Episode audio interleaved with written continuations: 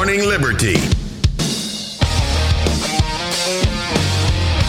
Well, what is going on, all of our liberty loving friends? Welcome back to another fantastic episode of the Good Morning Liberty podcast. I'm one of the hosts here, Charles Chuck Thompson. With me, as always, the one who claims to know he knows just about everything there is to know. Mr. Nathaniel Paul Thurston. I've never made that claim. You're Not the one everything. that made that claim. I did. I You- started that. You gave me that nickname, which I'm fine to have you give me that nickname. You That's did get fine. yourself the hottest off person in the office award. I didn't get myself this Dundie. You did. I got it for my wife, and it was just on the shelf at home. And I thought that maybe we should have a Dundie back here on the shelf. So I do, in fact, have the hottest in the office award. that you bought for your wife and then took it back. And then I took it. yeah. I was like, I need this thing at the office. Yeah. Mm-hmm. Obviously. So, anyway, if you guys want to see that, then you would either go to our YouTube channel and subscribe to that, or you would hang out with all of the fine, lovely Patreon supporters that signed up by going to patreon.com slash good morning liberty for as little as five bucks a month. Hang out with us live when we're recording. It's we tell morning. lots of jokes before. Yeah, we, The show? We, have been talking for about ten minutes before the show about random stuff. We were talking about House today Yeah. because that's Not, my, not my like favorite place show. you live. It's no show. Yeah. no. But as Nate said, this is the Good Morning Liberty podcast. It's actually morning time all across the beautiful United States, including uh, still Hawaii. Mm-hmm. And Hawaii's angry at us this morning because typically they get this show at you know 11 live here on WGML. But uh, you know today we just had to go in the morning because you know what? It's a Good Morning Liberty. Yeah, Good afternoon, Liberty. Good night, Liberty. It doesn't matter because Liberty, whatever you say to it, it's it's good. Mm-hmm. Liberty equals good. That's the equation. So we talk about life, liberty, and the pursuit of meaning. Yes, we did change those words from the founding founders, fathers, because guess what? They didn't get everything right. yeah. They got a lot of things right. They, they didn't get everything right. Uh, you know, I asked you a question the other day. We talked about the wage gap a little bit yesterday. Mm-hmm. And the other thing was, you know, this whole patriarchy talk.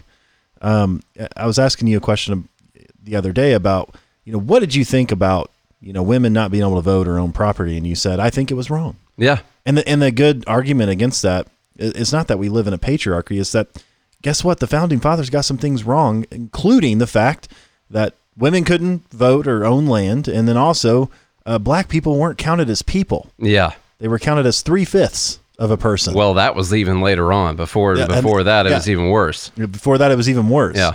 So definitely there's some things that we've gotten wrong in society, but overall, when you pursue meaning, meaning instead of happiness, which is why we call it meaning, even the mistakes you make along the way can still ultimately lead to what is still the greatest nation for all for all of her faults. Uh, we still live in the greatest place in the world with the most opportunity. Um, for the most part, you can make a few arguments here and there about some other places to live. Yeah, But for the most part, this is still the land of the the best and most opportunity that you can find. And all we want to do is make it better. Mm-hmm. We want to make people more free. We, Our- want, we want more people to have more opportunity to live the best hum, best life humanly possible. And um, our goal with the things that we talk about is to try and create that world. That is what we'd like to do. And to start creating that world, you have to point out the things that are going on. You have to point out uh, the critiques of, say, capitalism or the country where they are right or wrong, the ideas that people have, the people that are driving the main narratives in the country, the people that are driving the policies in the country, the ideas that they might have because they are overall in control of everything right now. We need to first show people why those ideas are wrong. And then we also have to come up with our own ideas, but our own ideas are pretty simple. We want people to be free. We want people to be able to make their own decisions, and we want the market to be free. And we we uh, we know through history that that would be the best thing for the most amount of people, and it's really the only way to live. The other your other option is that you think you should have control over other people's lives, that other people should that that they should be enslaved to a to a vote by other people who who they might not know whatsoever. So there there's an interesting argument that Ayn Rand makes. She said that people who argue for capitalism do it wrong all the time. They argue for capitalism by saying that it is the best thing for the most amount of people. And she says that that is an improper argument. While it might be true, she said that the argument is that it is the only moral way of living. And we don't have to make the argument that it's the best thing for the most amount of people. It is the only moral way of actually living, which is not controlling other people. Voluntary uh, exchange. Yeah, actual actual voluntary exchange and volun- people living voluntarily in society. You we make the case that it's the best thing for the most amount of people because that is what could shift people's mindsets. That's the consequences. Yeah. Of But then there's the other argument that this is the only op- it's the only option unless you say that you should be able to control other people when they don't want you to. yeah. You know. So um, anyway, Joe Joe asked a really good question here. He says, "Can you make the case that everyone getting to vote is better?" I can actually.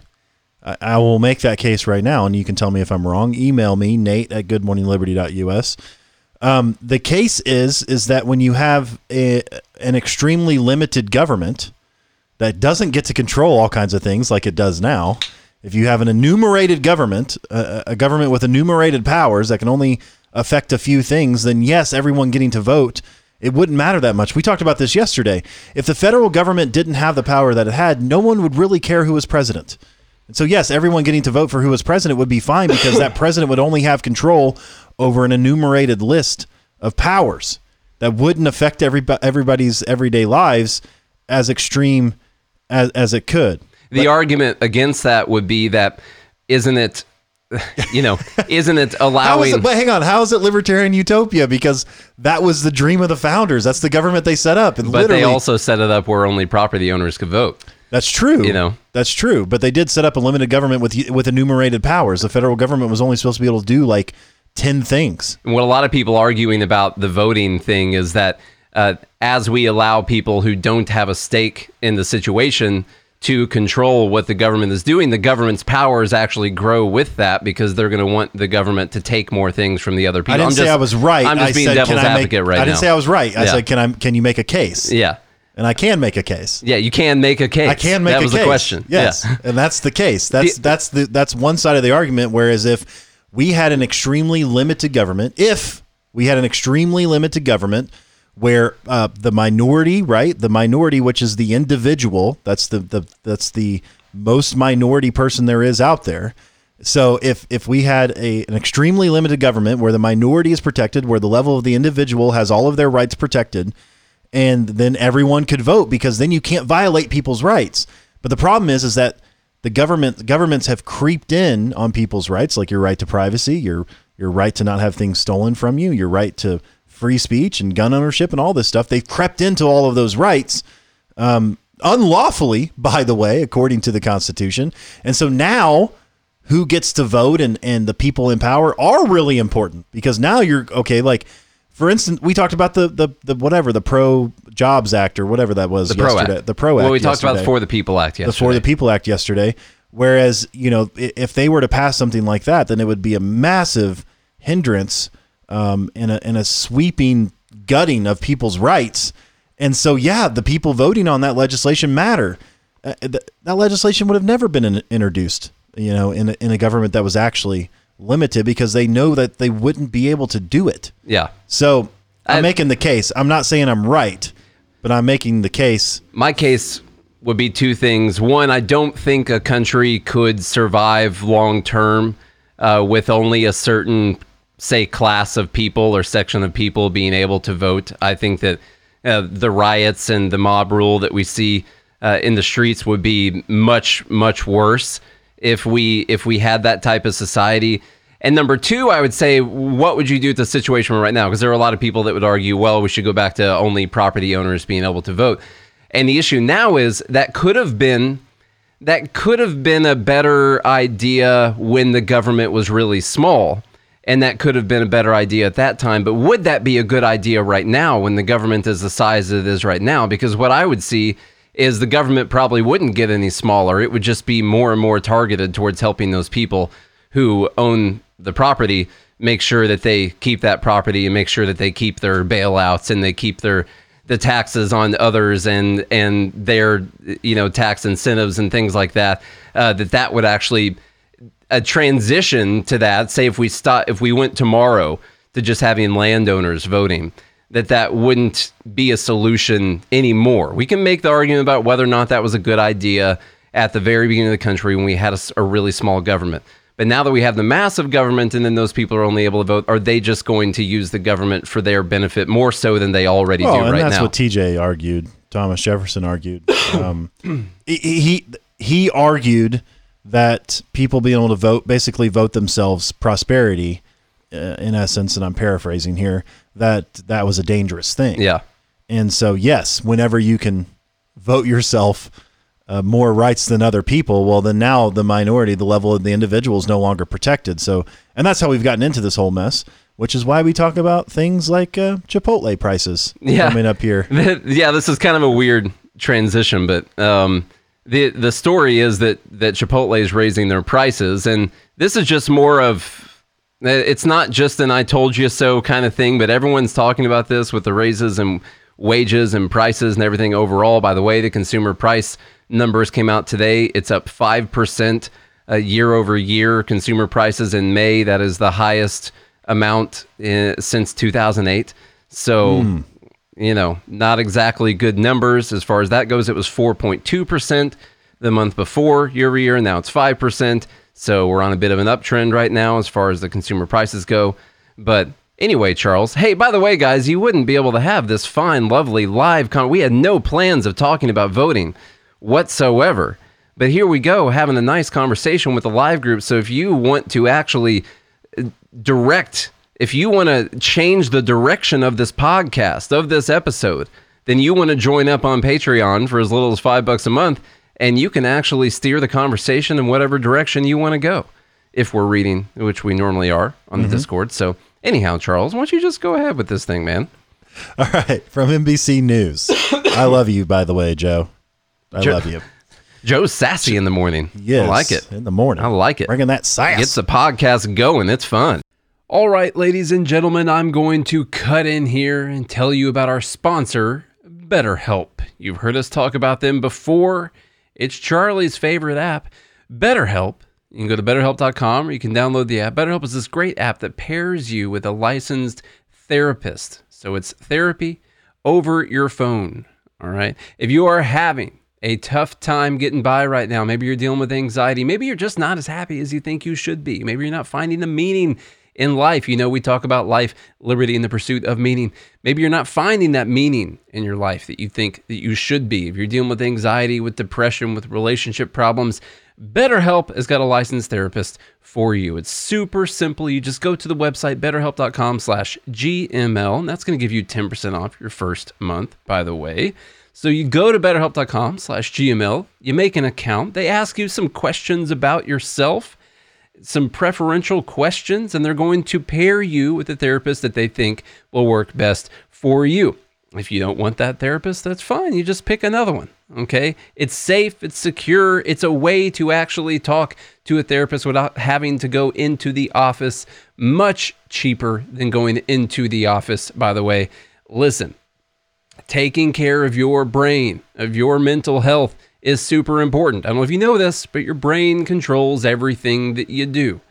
Okay, so maybe it would help you to be talking to someone about it. You can message through the app, you can do video call, you can do voice calls, all kinds of stuff with the BetterHelp app. So go get that app. Make sure you sign up through betterhelp.com slash GML to get that 10% off your first month. You tell them we said hey. From NBC News, Chipotle prices go up to help cover cost of higher wages for employees. Now, I, I, I think this ties in because ultimately you can lead back to government paying everyone money to stay home and borrow and, and printing money and causing all of this, the rise of inflation and everything else. So Chipotle Mexican Grill has hiked menu prices by roughly 4% to cover the cost of raising its workers' wages. Mm. So who's going to pay for it? Chipotle, it's a billion dollar corporation. They're just going to kindly pay for their workers' wages increase out of their coffers. Nah, no. Menu prices go up. Across the restaurant industry, chains such as Chipotle, Starbucks, and McDonald's have been increasing hourly pay for employees of company owned locations in a bid to attract new workers to retain their current ones and retain their current ones. Consumer demand has come roaring back for restaurant meals, but the workforce has been slower to return. Wonder why? Yeah, wonder why. Pushing eateries to sweeten the deal.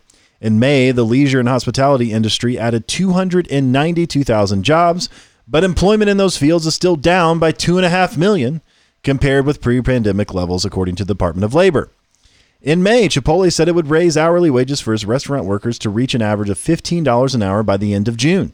Company executives said at the Baird Global Consumer Technology and Services Conference that they would be passing along the price of raising pay to consumers.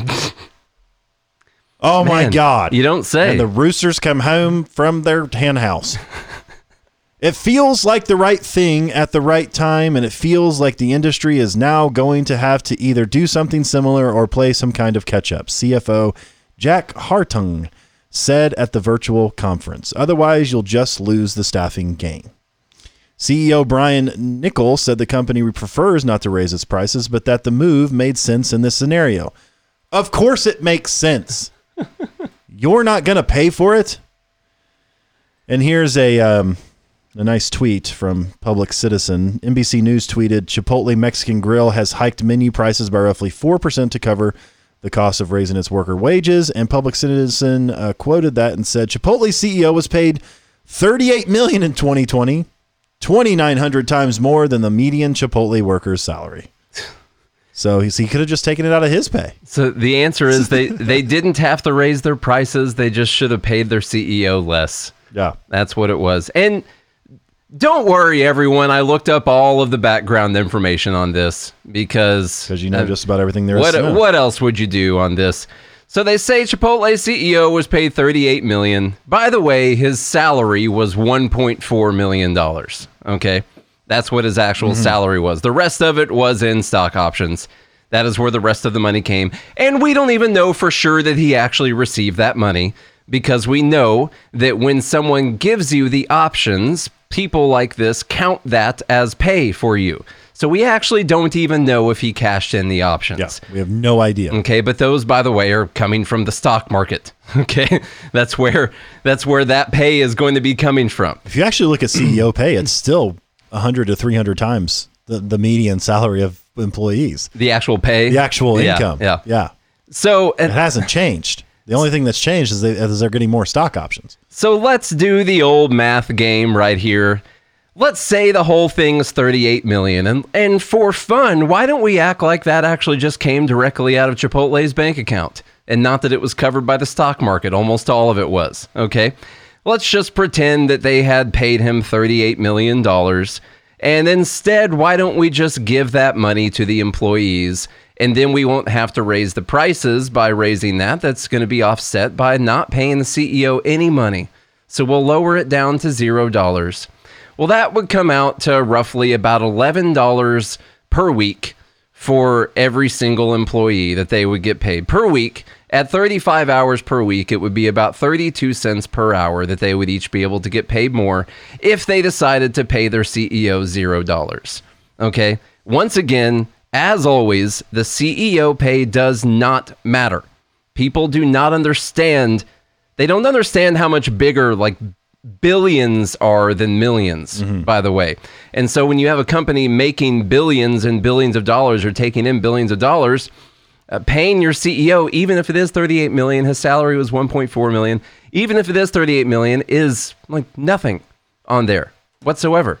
We've talked about walmart a ton of times. They took in 600 billion dollars. They their ceo's compensation was 22 million dollars what would it be worth it for you that what would it be worth for you to have a CEO that makes your company the sales go up by 1%, you know, if you're making a billion dollar if you're making 600 billion dollars. What is that? 6 billion? Six billion. 6 billion. So they paid their CEO his total compensation was 22 million dollars and if he was able to make their revenue go up by 1%, then he brought in another 6 billion. This is why CEOs get paid a lot of money. Yeah. They could have paid him a billion dollars. And Nicole, Nicole makes a good point. She says you back that competition of wages, they'll just go somewhere else, and then no one will run Chipotle, and they'll go under, and then everyone loses all their income. yeah. Because if if the company goes bankrupt, no one gets paid anything. Yeah.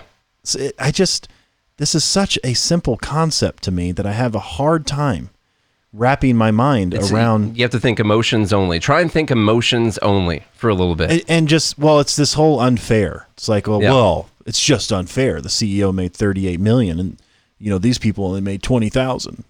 so unfair. Yeah. It's like, well, go be a CEO. it's it's it, it's not illegal for you to go be a CEO.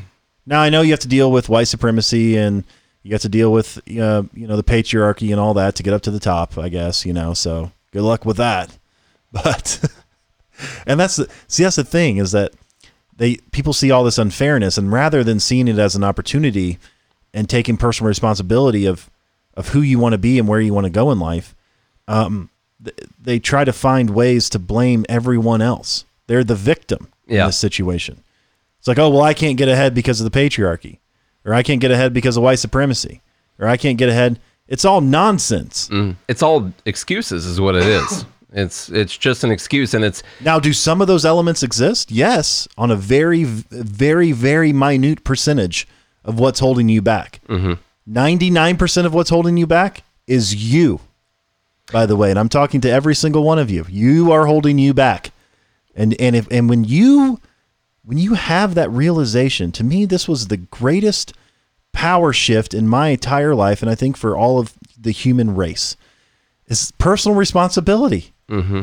When you shift that power over to yourself and you're like and you realize okay 99% of things in life that i'm going through or even 90 whatever because some things aren't your fault. But if you literally take responsibility for 100% of everything that's going wrong in your life now you have the power to fix it. It's it's a way better if it's- feeling. if it's someone else's fault then it then you're submissive to them Just a victim. you're just a victim. So, man, the the, the change in mindset can literally change your life. And what uh, what Joe just said in here, he said, "How could workers be expected to support a family of four on Chipotle wages?" Now he's he's not actually saying that, but it's um, how could you? This is what people always say: you can't support a family of four. When did we decide that we were going to do this arbitrary family of four thing? What about a family of five?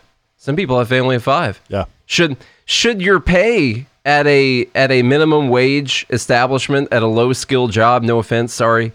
Um, it, at a at a low skill minimum wage job, should your pay be determined on what your personal life decisions were? Like, I oh, think this any job you get should be determined on your Yeah. the size of your family. like this person, they decided to keep having. They started having kids when they were 15. They got nine kids now. We got to look at their pay scale. We got to pay them thirty-five dollars an hour. Look at this. And this other person right here, they got no kids. Actually, we pay them nine dollars an hour. By the way, which one of those people is going to get hired?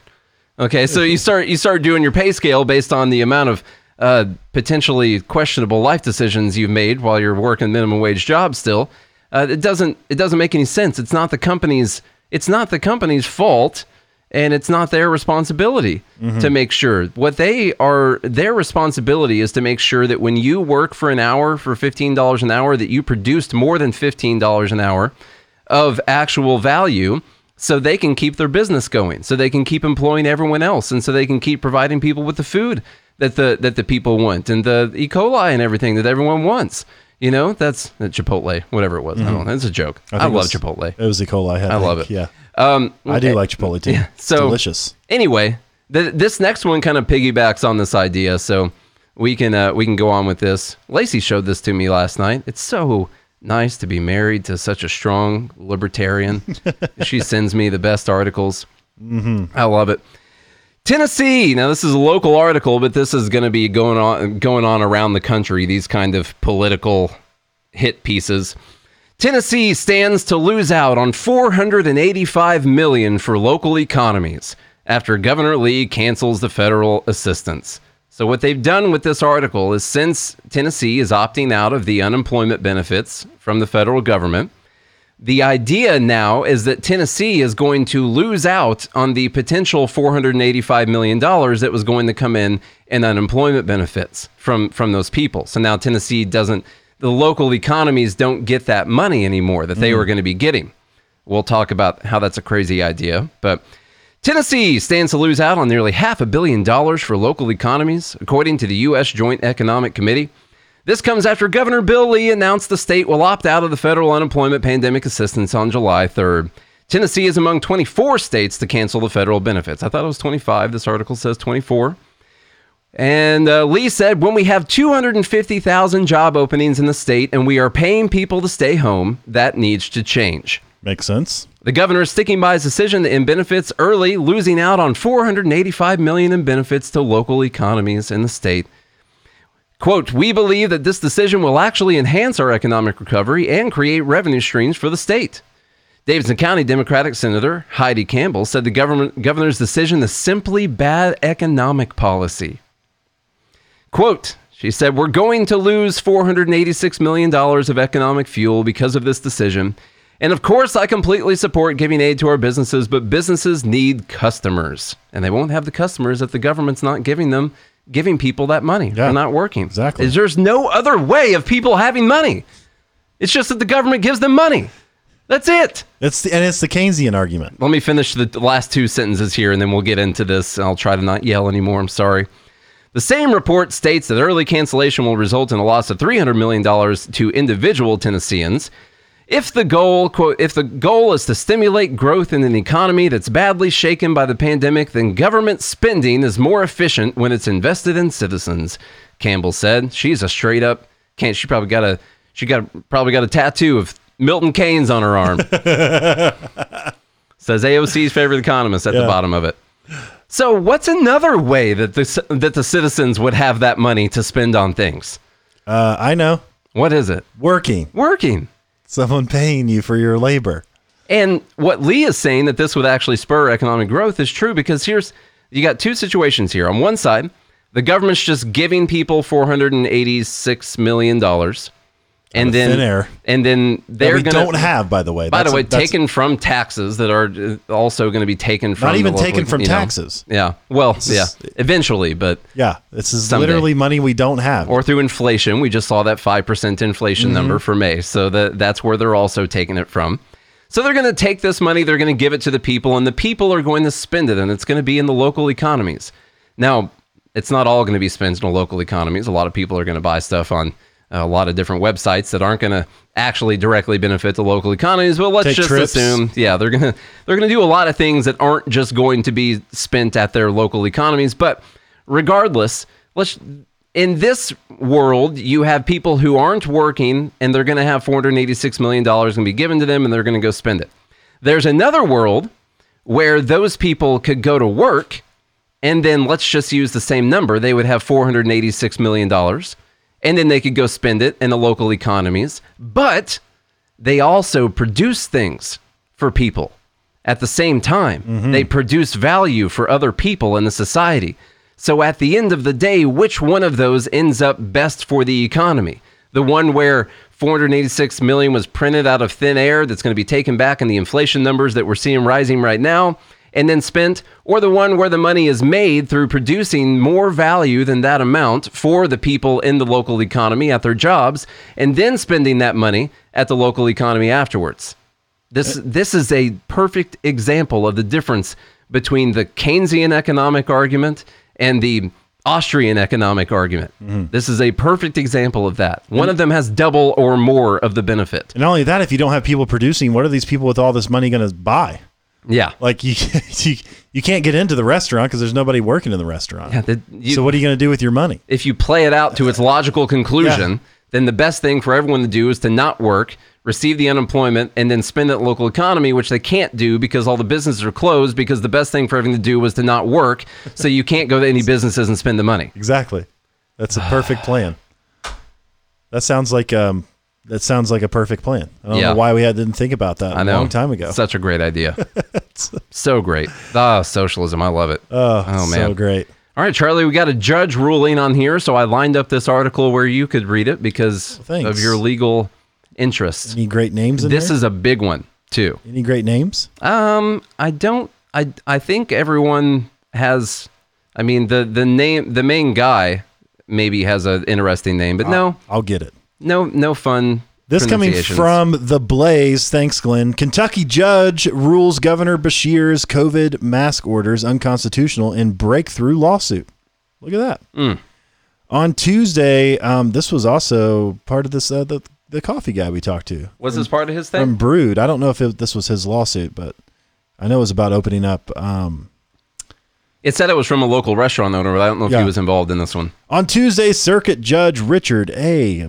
Brueggemann issued a permanent injunction against all of Governor Andy Beshear's COVID restrictions, including the mask mandate. Unlike the few judicial victories for civil liberties over the past year, this one was broad and sweeping. I guess he used a broom. and it declared these mandates unconstitutional. There we go. Judge Brueggemann ruled that, quote, all emergency orders imposed by said defendants or that are being continued by said defendants are unconstitutional, void, and without any legal effect. I like it. Nice. That's nice. In this lawsuit, a restaurant owner claimed that the mask mandate, social distancing, capacity limitations, and time limitations for serving customers served absolutely no purpose but harming the businesses without keeping anyone safer. They also claimed that the governor violated newly passed legislation which limited his emergency powers to 30 days and prevented him from placing restrictions on businesses. For the first time, this judge actually listened to expert testimony showing that non pharmaceutical interventions netted zero results in stopping the virus, and he ruled accordingly. The defendants presented vid- evidence from senior certified industrial hygienist Stephen Petty, one of the top experts in the country on exposure to hazardous materials, who served as the expert witness in approximately 400 cases relating to toxic or infectious exposure.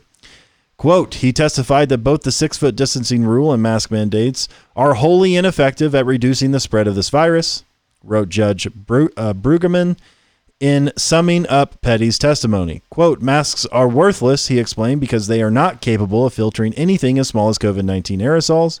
In addition, masks are not respirators and lack the limited protections that respirators can provide. The court finds the opinions expressed by Mr. Petty firmly established in logic, hmm. concluded the judge.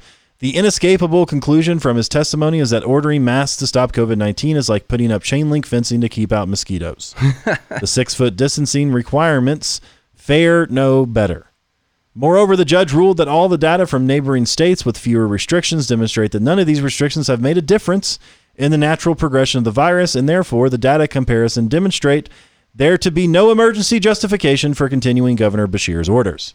Judge Brueggemann then addresses the unilateral imposition of a mask mandate by the executive branch.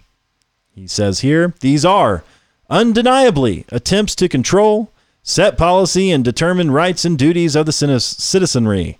Except in those instances where the federal courts have stepped in, defendants assert authority to modify or reimpose these orders at their sole discretion. Consider, for example, the recent modifications of the mask mandate. It orders persons who did not get vaccinated for COVID 19 to wear masks, but lifts that requirement for others. That is setting policy and determining future rights and duties. Pretty good. Yeah. Um, Joe's comment on this was exactly, yeah, this was uh, exactly what I thought about this too. Now, I like the outcome of this case. I don't like the reason that he made the decision. Well, he said both. He said unconstitutional and ineffective. Yeah, but uh, he used the ineffectiveness to, in my opinion, he used the ineffectiveness to determine the constitutionality. Yeah. Is what it sounds like to me. He didn't say the government can't force you to put something on your face.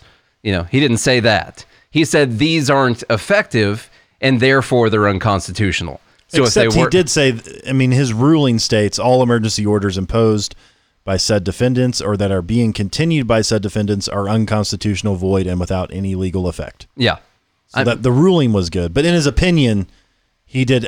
And but but I'll I'll say, being someone who likes to read a lot of opinions and dissents for fun because that, that's who I am, they do add a lot of this fluff in their opinions of how they arrived at their decision. And it might be kind of a political thing to Yeah. to convince people that the ruling was right, even Right. if they don't care about the constitutionality.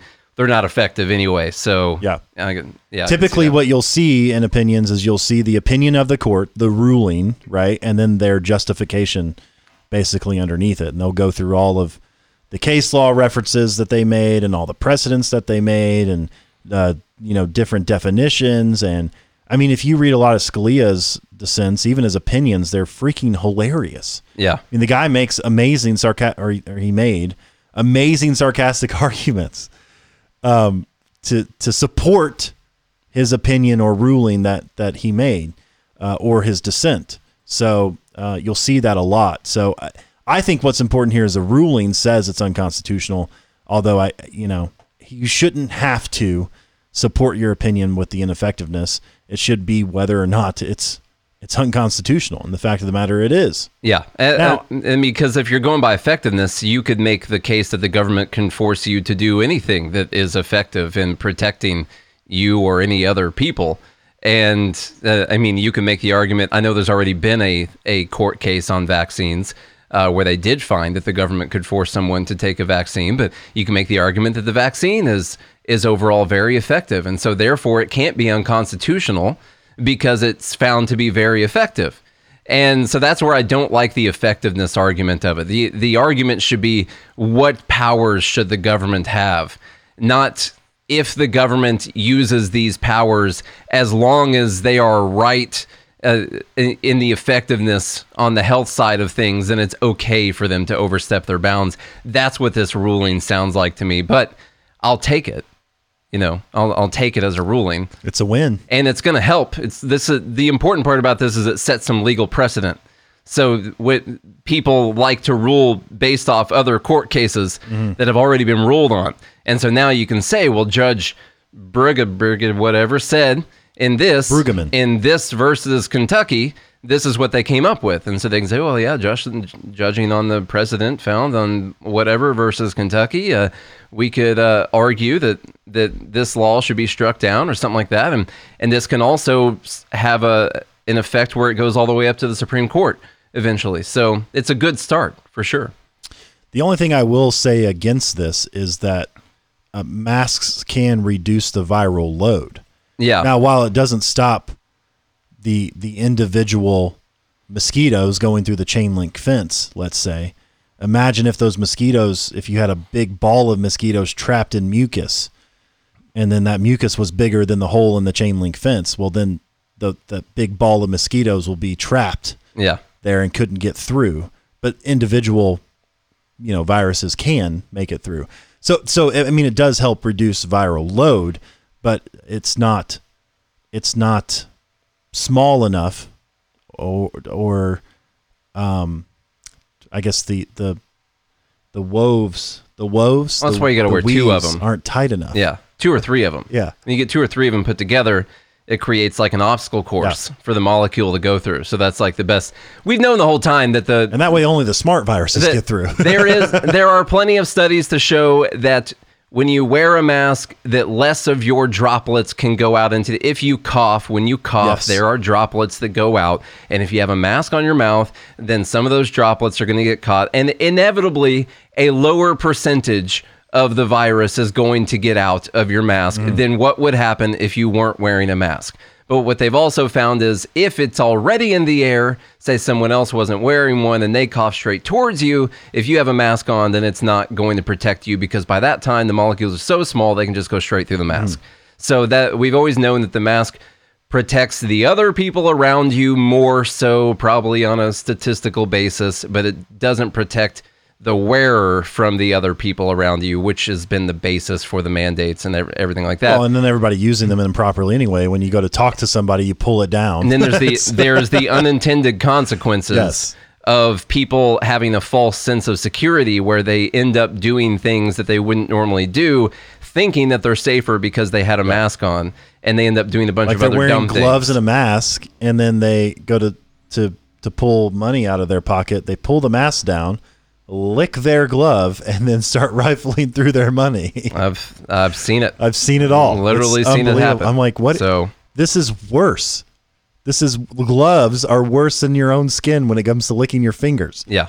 Anyway, that's all I got to say about that. But I think this is a win for Liberty. Very nice. So staying on the health, this is just a real quick one, and then we're gonna wrap up the show. We got stuff. We got stuff to do. I, I know you guys saw this, but this is once again. I'll say it again. We say it every single time. This is how bad this pandemic is right here. Uh, states are continuing to find ways to try and coax people into getting the vaccine.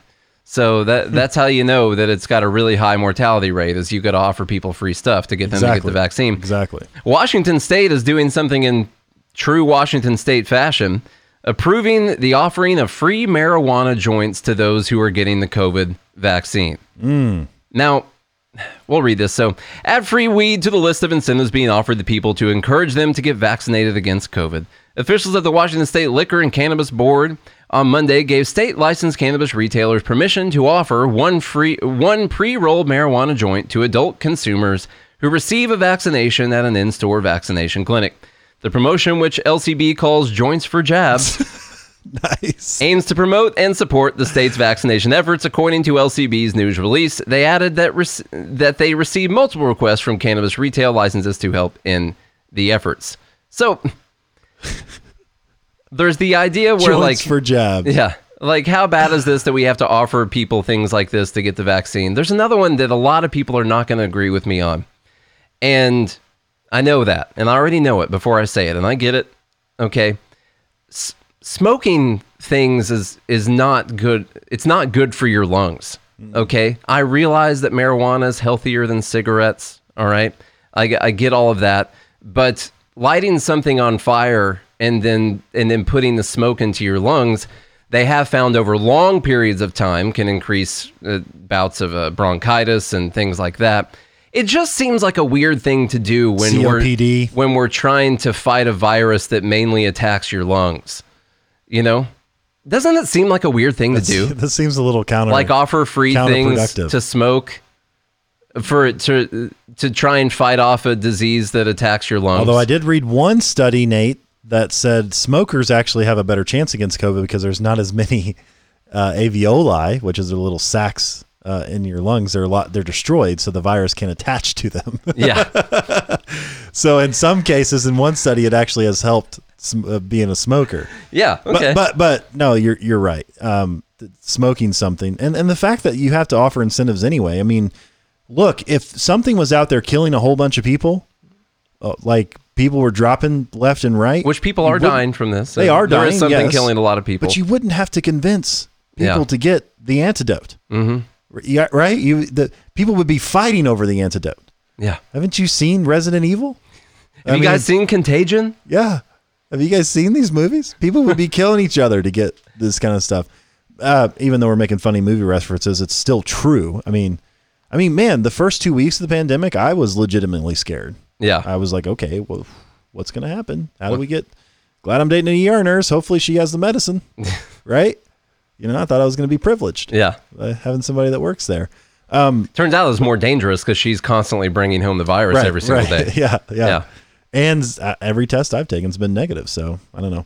I honestly think I had it in February Mm-hmm. before the pandemic started in March. Because man, I was sick. yeah I, I, remember I was real sick, and I went to Louisville to visit a client of mine. did they all get sick And not that I know of, I I stayed in the hotel mostly because I was I was that sick. yeah I, you, you didn't even go gamble I didn't. No, and I like I I enjoy some gambling, and uh, I literally stayed at the hotel at the casino, and I didn't. I ordered room service and slept almost the whole time that I was there. Well, you might have saved some lives So, by doing that. probably. You know. All right, y'all. That's all we got today. I want to again say go to patreon.com slash good morning liberty. We got a lot of people on there. I'm so excited to see the growth on the Patreon. It started with one Maurice. I'm gonna call you out right now. Been there since the beginning. Thanks a lot, man. We surely do appreciate it. He's kept this whole thing going, been carrying us on his back this entire time. All right, now we got a lot of people in here. It's a fun, exciting conversation every single time we do an episode. So if you want to join in live and steer the direction of the podcast wherever you want to go, then go to patreon.com slash good morning liberty and get in for as little as five bucks a month. If you do more than that, then your money goes towards advertising for the show. So if you want more liberty to be spread across more people and actually change the people in the country in the right direction, then you'll do the 15, but you know, whatever. Yeah. The five's still good too. I'm Yeah, just, I'm still just good. kidding around. Maybe 30 or 100. Yeah. You know, it's available on there. so go sign up, patreon.com slash good morning liberty. A free way to support us is by sharing the show with your friends, your family, the children, aunts, uncles, cousins, brothers, mothers, um, all kinds of people. Cousin, did I say cousins? Probably. Yeah. Second cousins. Second cousins, Mm-hmm. first cousin once removed. All those people. Share it with everyone that you know. Because look, if you share it to 10 people, if everyone shares it to 10 people, then you shared it with the whole world. That's, Yeah. That's how that works. Eventually. You guys ever seen Pay It Forward? Yeah, it's factorial, 10 factorial, right? Because if those 10 people share it to their 10 friends, then you get you get Yeah. billions, okay? We'll be the number one podcast in no time. We want to have an R naught factor of So 10 this- on the on the podcast. Yeah. So please, please share the show. That's that's the major request, and leave us that rating and review on Apple Podcasts to help those tyrannical algorithms. And if you guys do all of that, we'll be back tomorrow for some dumb bleep of the week. Hope you guys have a good day and a good morning liberty.